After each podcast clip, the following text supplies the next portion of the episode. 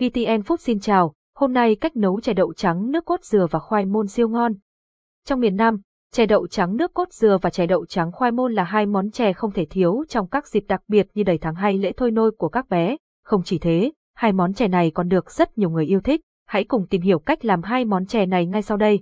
Cách nấu chè đậu trắng nước cốt dừa nguyên liệu, 200g đậu trắng 1 phần 2 chén gạo nếp 1 muỗng canh bột năng 1 chén nước cốt dừa 150g dừa não 200g đường chè đậu trắng nước cốt dừa, hấp dẫn với vị béo bùi các bước nấu chè đậu trắng nước cốt dừa. Bước 1, dừa sạch gạo nếp và đậu trắng, ngâm mỗi loại trong nước khoảng 4 tiếng để mềm.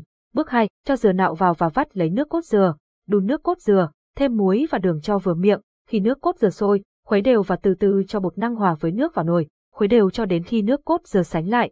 Bước 3, đun sôi nước, cho đậu trắng vào và nấu đến khi mềm. Bước 4, thêm gạo nếp vào nồi và nấu đến khi hạt gạo nở bung. Sau đó, cho thêm ít đường và muối để nấu đến khi chè đặc lại.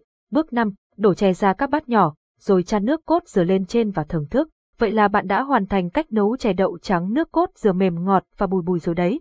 Cách nấu chè đậu trắng khoai môn nguyên liệu, 300g khoai môn cao 300g đậu trắng 200g đường 50g một năng 2 ống vani 200g dừa nạo chè đậu trắng khoai môn thơm ngọt với vị khoai môn bùi bùi cách làm chè đậu trắng khoai môn. Bước 1, chuẩn bị nguyên liệu bằng cách vo sạch đậu trắng và khoai môn ngâm đậu trắng cho mềm và hấp khoai môn cho chín. Bước 2, vắt lấy nước cốt dừa từ dừa nạo, rồi cho bột năng hòa với nước vào nước cốt dừa, khuấy đều để tạo độ sánh.